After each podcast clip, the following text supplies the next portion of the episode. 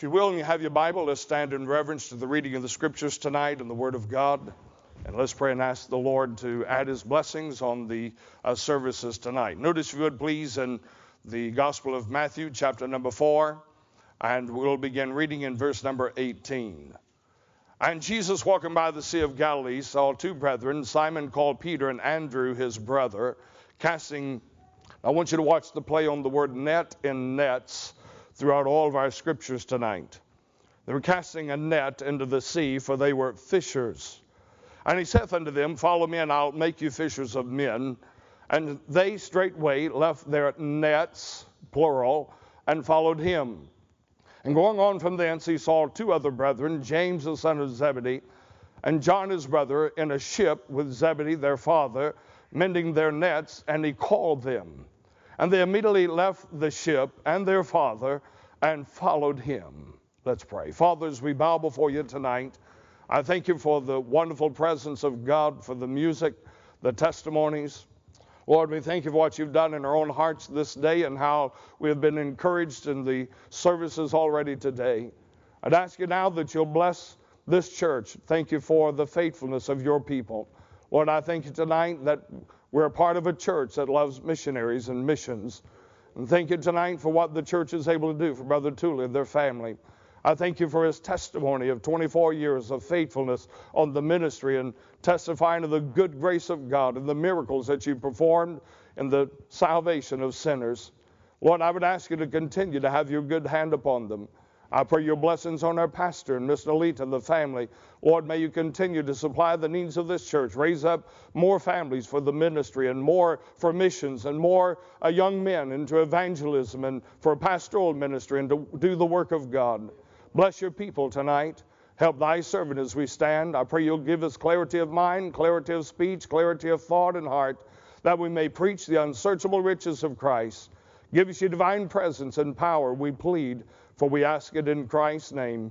Amen. You may be seated. I don't know if any of you enjoy fishing or not. I truly enjoy it. I very seldom get to go out fishing. I am an outdoorsman. I love hunting, love sports. When I was a young man in school, and um, when we lived in South Florida, Mrs. Ellis and I, in the West Palm Beach area, a total of about 10 years, we used to go out deep sea fishing. And if I were to be honest with you tonight, and I hate to admit it being a man, but she would always outfish me for some reason.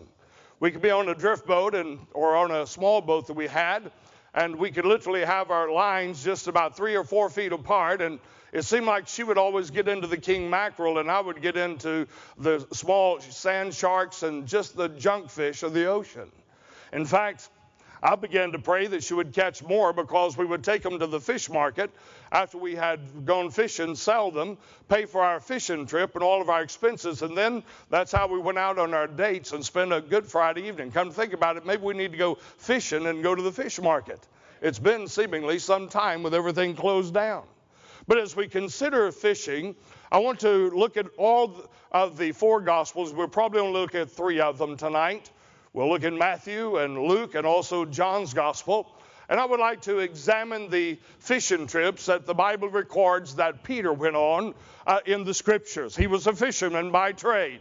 Uh, he was one that God uh, saved and then called into the ministry. And so there are three various fishing trips, independent fishing trips. Mark's gospel deals with one of them, but it is a repeat of one of them we find, and I believe it's in the Gospel of Luke. And tonight I would like to look at each and every fishing extravaganza that Peter took and see where God used those in his life. And God did a specific work in Peter's life until we come into the book of Acts, where he stands and preaches in Acts chapter 2 in the day of Pentecost and Acts chapter number 4. So, tonight, if you'll bear with me a little bit, we want to uh, look at the scriptures and uh, dig into this and for just a moment. And again, I want you to notice the play on the singular use net and the plural use of that word nets in our text. Now, notice, if you would, in Matthew's Gospel in chapter number four, that Jesus is walking by the Sea of Galilee. He is getting ready to establish his disciples. As he walks by the Sea of Galilee, the Bible says here that he finds two brethren One is named Simon, called Peter, and Andrew, his brother. And the Bible said they were casting, watch this, a net into the sea, for they were fishers. Now, according to our text, they were standing just slightly offshore, and they had a net, and they were casting it, and they were catching fish.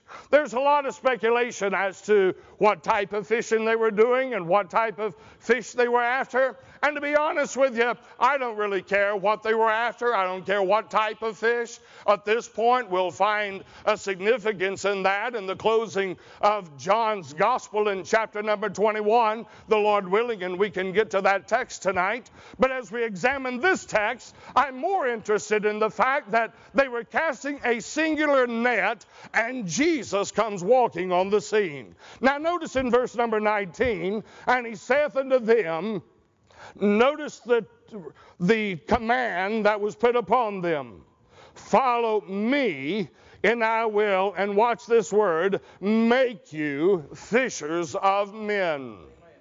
They were fishers of fish, but they were not fishers of men. They knew how to catch fish, but they did not know how to catch men. And so as Jesus walks by, he simply says, and it's one of the most powerful testimonies and commands in the Word of God, and with that simple command, follow me and I'll make you fishers of men, Simon, Peter, and Andrew left their secular occupation, their upbringing, and their skills and their trade and their livelihood, and they followed the Lord Jesus Christ. With that simple command, follow me and I'll make you fishers of men. Now, notice in our text in verse number 20, and straightway they left their nets and followed him. Now, notice in verse number 22, uh, for the sake of time, and they immediately left the ship and their father and followed him. You say, preacher, what is God trying to do in Peter's life in this first record of his first fishing extravaganza in the Bible, in the Word of God? God is trying to teach Peter the power of a surrendered life. He simply walks by and says, uh, Peter and Andrew, I want you to follow me, for I'm going to teach you a new occupation. I'm to teach instead of having uh, the ability and the skill uh, to catch fish, I'm going to teach you how to catch men.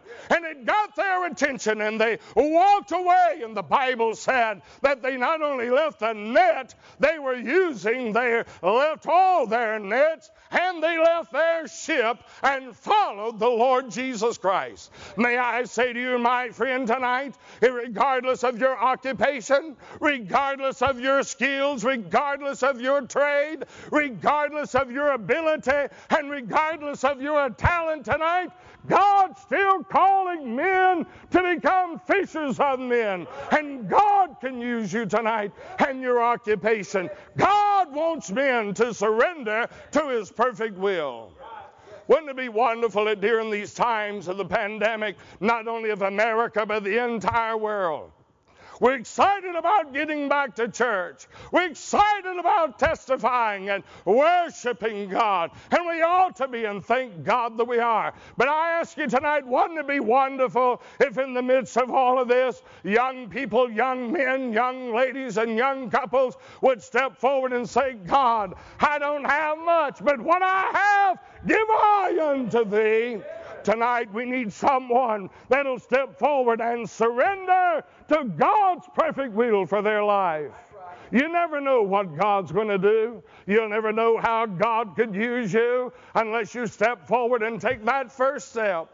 I enjoyed the testimony tonight of Brother Tooley. Stepped out on $100 a month, very similar to what Mrs. Ellis and I did with $150 a month uh, 30, uh, I guess 33 years ago and stepped out and believed God to supply the needs. And I'm here to testify tonight, even as Brother Tooley did, God has not failed us yet. And I got news for you tonight. He's not going to start tonight, nor tomorrow, nor next week, or next month, or next year, and the next decade. And if He doesn't come, He'll not fail in the next century and throughout the ages to come. He is a God who calls for surrender tonight. A man by the name of Robert, Robert Moffat had come back from Africa, and he had, uh, was in his church, and he was going to challenge the men that night. He had in his heart that text, Unto ye, O men, I call. He arrived at the church, and as he stood to speak, there was nothing but women in the congregation that night.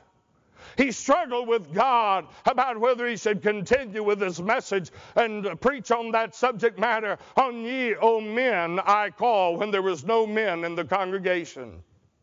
But the Holy Spirit of God kept pressing on his heart to preach that text. He stood and preached as if the house was full of men. Little belongs unto him in the attic of that church pumping the uh, billows to the pipe organ was a young man. And that young man heard that challenge that night in the uh, upper chamber of that church, uh, pumping the billows for the pipe organ that night. And when the invitation was given, no one in the auditorium flinched or moved. But my friend in the upper chamber of that church, a young little man bowed on his knees and said, God, I'll endeavor to be that man. I surrender to the call of God and the will of God for my life. I'll be that man. That man surrendered, and God began to work in his heart and his life. He went to the dark continent of Africa and spent his life there. You and I know him by the name of David Livingstone. And Mr. Livingstone gave his life there in the dark continent of Africa there in the Congo. There was a man by the name of Mr. Stanley who was an atheist that was sent to uh, criticize and critique his work. He traveled with uh, Mr. Livingstone for quite some time. And after traveling with him for quite some time, he put his pen and paper down, bowed on his knees, and trusted the God of heaven that had saved David Livingstone and called him into the gospel ministry to be a missionary. And he also surrendered his life unto the Lord. You'll never know what God could do with you, young man and young lady, until you're willing to step out and surrender to the call of God. There's a song that's written, and Mrs. Ellis sings it from time to time. It's entitled Bury My Heart on the Mission Field. That's written in memory of David Livingstone. He died one night in an all night prayer meeting, and uh, England had called for him to be sent back to England. And the African said, But his heart is in Africa. He loved our people and loved our nation. England required that his body be shipped back. They went in and surgically removed Mr. Livingstone's heart and buried it in the dark continent of Africa in the Congo. They would take his body and pack it in a little handmade boat they would take water and uh, mud from the depths of the river and pack it over his body. It took him six months to move him from where he was to the ocean so they could transport him back to England. I've been in Westminster Abbey in the small chapel, and one of the first uh, memorials that you come to is dedicated to Mr. David Livingstone. You never know what God will do with you tonight if you would but step out and surrender. They were casting a net into the sea. But when the master called, they left all of their nets, all of their occupation, they left their boats, and they followed him. God was calling him to a surrendered life. Now, I promise you I wouldn't be long tonight, so go with me to the uh, Gospel of Luke in chapter number 5. In Luke's Gospel, chapter number five, we find another fishing extravaganza that the Lord is going to deal with, the, uh, with Peter and he's going to draw him closer to making him a fisher of men. Notice he said in John's Gospel in chapter number 4 and verse number 19, Follow me, and I will make you fishers of men. Notice now in Luke's Gospel in chapter number 5 and if you'll bear with me, I want to read a good bit of our text and I'll be brief. And it came to pass in verse number one, as the people pressed upon him to hear the word of God, he stood by the lake of Gennesaret and saw two ships standing by the lake. But the fishermen were gone out of them, and were washing their, watch this, nets, plural. And he entered into one of the ships, which was Simon's, and prayed him that he would thrust out a little from the land. And he sat down and taught the people out of the ship. Let me ask you something, if I may, tonight, and I don't have time to dwell here. But in John's Gospel, chapter number four, Peter had surrendered his nets and his ship. Now we've gone to Luke's Gospel, chapter number five, and Peter is involved in his old occupation, pre calling, pre surrender. And that's the way it is with the surrendered life. There's always a drawing to come back, there's always a drawing to step back into the old ways, the old habits, the old occupation, the old mindset, the old actions and deeds of our life. And so here we find in verse number four now when he had left speaking, he said unto Simon, and Simon still, and I'll not dwell here, but he's still fishing in shallow water. And the Lord says to him, Simon, launch out into the deep and let down your, notice, nets, plural, for a drought. Now, I'd say that's a pretty clear cut command. Simon, you've been fishing in shallow water long enough. It's time to launch out into the deep. Launch out by faith and accomplish something great. And then he says to him, Let down your nets for a drought. Now I want you to follow with me in our text. And notice in verse number five, and Simon answering said unto him, Master, we have toiled all night and the word toil carries with it hard labor, sweat, wearisome, toilsome labor. It's not just that they had casually went fishing. They had invested every ounce of their energy. It was a hard night's labor. But my friend, may I say to you, once you surrender something to God, it'll never be the same again. You'll never enjoy it again. You'll never have success again in that occupation and in that item you surrendered to God unless God divinely intervenes in that situation. Notice what he says in our text. We've toiled all night and have, watch this, taken nothing. Now, Peter was a fisherman by trade. He knew where to go fishing. When we'd go out on those drift boats and deep sea boats, they knew exactly where they were going. You don't just go fishing anywhere. Now, of course, today they have depth finders, fish finders, and they do just about everything but bring the fish in for you. In fact, some of them will even do that. But not so in Peter's day. They toiled all night and took nothing.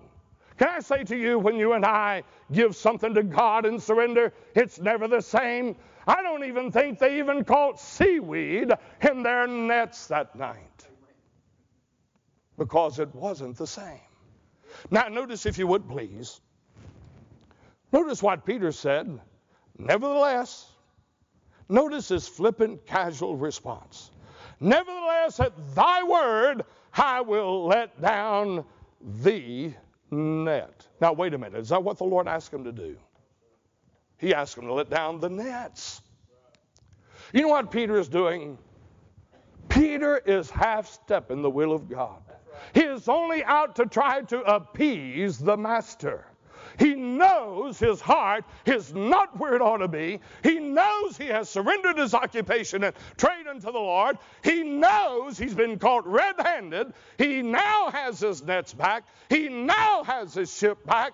Jesus has used it for his glory in order to preach the word to the crowds. And now he says to Peter, Peter, if you're going to do it, it's time to launch out into the deep. Let down your nets for a drought. Now, you'd have thought Peter would have learned his lesson. He'd already seen the water turn to wine. There are numerous miracles that Peter has seen in his life up to this point. And you would have thought that he would have learned his lesson. And if Jesus said, You're about to get a drought of fish, you would have thought he'd have believed him. But he doesn't. He's half stepping the will of God. He is trying to appease God and his command. And so the Bible said he let down his net for a drought. Now, notice in verse number six, and when they had this done, they enclosed, watch this, is it any marvel or wonder? They enclosed a great multitude of fishes, and their singular net break. Well, Peter, if you'd have minded the Lord, you wouldn't have had your net break. If you'd let down your nets like he commanded, you'd have caught your catch. You say, Preacher, what's the Lord trying to teach him on this fishing trip? In Matthew's Gospel 4, he taught him the importance of a surrendered life. And now in our text, he is teaching them the importance of submission. Amen. To do it my way. Peter, I know you know the Sea of Galilee. I know you know where to go. I know you have the expertise, and I know you have the experience. But Peter, do it my way. It's the best way. You know, some of us sitting here tonight, possibly, if God were to open the windows of heaven, we wouldn't be able to handle it. You know why God didn't overwhelm most of us with his blessings and open the windows of heaven and open up the floodgates from heaven? because he knows we can't handle it.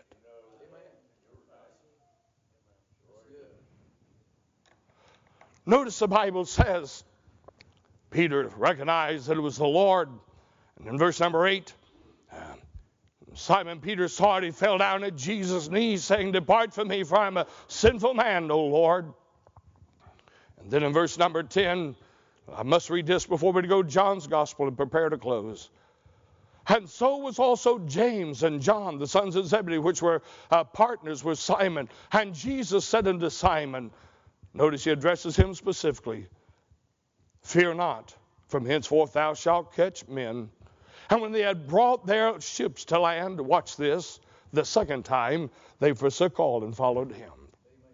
We learned the surrendered life is not a one time process, it is a continual, nonstop, conscious effort to surrender to the will of God. And now he is teaching them the importance and the power of a submitted life. I think about submission before I go to John 21. And I may have shared this with you in years past, I can't recall. So if I did, just grin, smile, nod your head, say amen, and act like you've never heard it before. But I remember I was preaching up in Kelowna, British Columbia, Canada, a number of years ago with the People's Baptist Church, Pastor Claude Madel.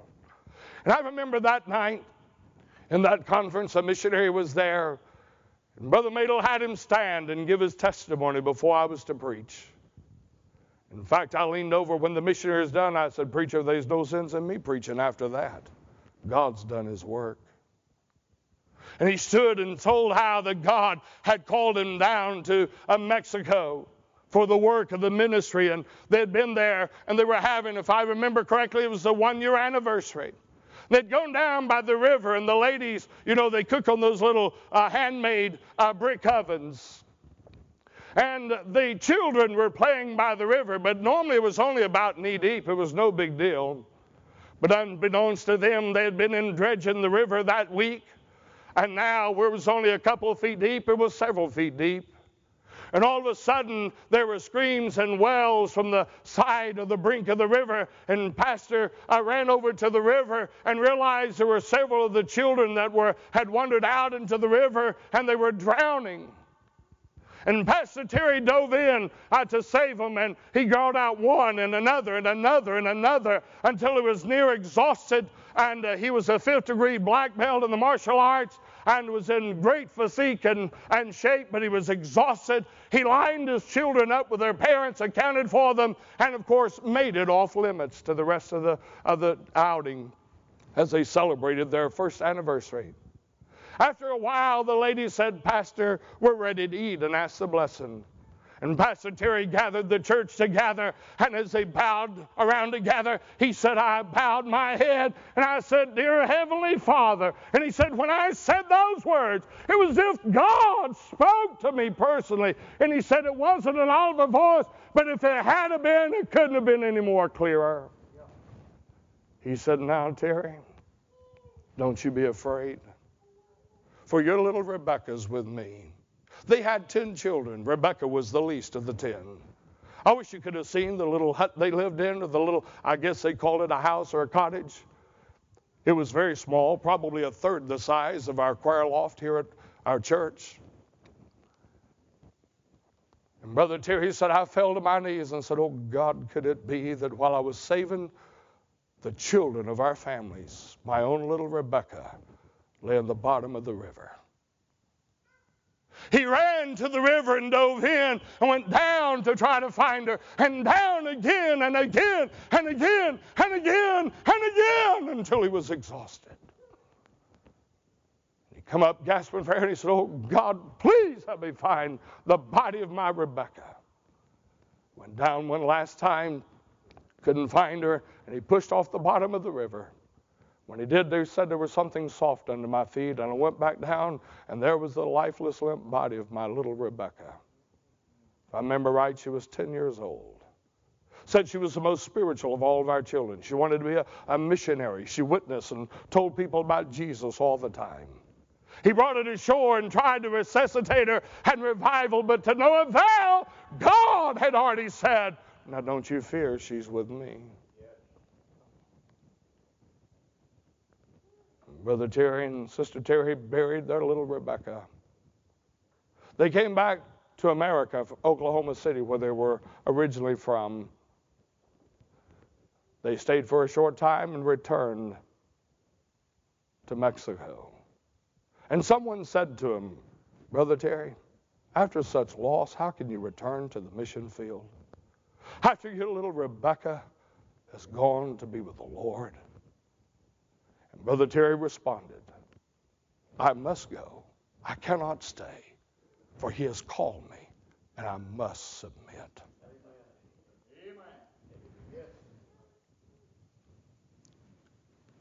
In John's Gospel, chapter number 21, notice with me tonight, if you would please. And I would like to read it in its entirety, but I will not tonight. But notice, if you would please, in Verse number one. This will be the third and final fishing trip of Peter that's recorded in the Gospels, and in fact, in the entire Scriptures. Each one is separate, each one is independent, and each one God divinely works in his life and does a work. But notice in chapter number 21 now, in verse number 1, and after these things, Jesus showed himself again to the disciples at the Sea of Tiberias, and on this wise showed he himself there were together Simon Peter and Thomas, uh, Thomas called Didymus, and Nathanael of Cana of Galilee, and the sons of Zebedee, and two others of his disciples. Simon Peter saith unto them, I go a fishing. They said to him, We also will go with thee.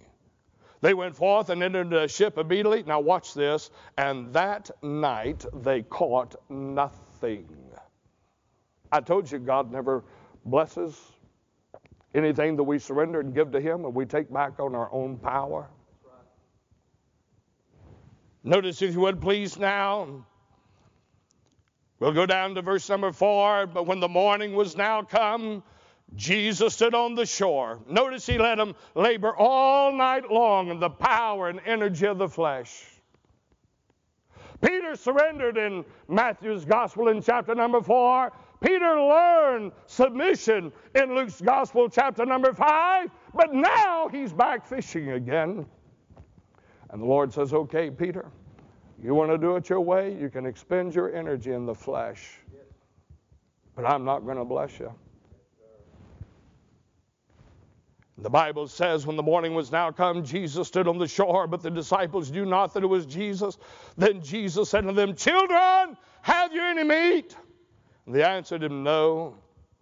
And he said unto them, Cast the net, singular, on the right side of the ship, and ye shall find. Now, Peter was a fisherman. I've done a little over the years. I've even cast some nets and seined when in my younger days. And you never throw your line in against the current except for certain types of fishing, but you don't do it when you're deep sea fishing. Because your lines will sweep under the boat and entangle themselves. But notice what the Bible says. He said, Cast your net on the right side of the ship, and ye shall find. They cast therefore now they were not able to draw it in, or draw it for the multitude of fishes. Peter's learned the importance of submitting to the Lord. Therefore, the disciple whom Jesus loved saith unto Peter, It's the Lord. And Simon Peter, uh, uh, now when Simon Peter heard that it was the Lord, he girt his fisher's coat unto him, for he was naked, and cast himself into the sea. Now, notice verse number 8. And the other disciples came in a little ship, for they were not far from land, but as it were 200 cubits, dragging the net of fishes. Now, I want you to go with me, if you would, please uh, down to verse number 11. Simon Peter went up and drew the net, singular, to land full of great fishes. Now, I'm saying when we do it the Lord's way, you don't have to worry about it, it'll stick. But here's what I want you to notice. In Matthew's gospel, it doesn't give us the number of fish they caught in their net.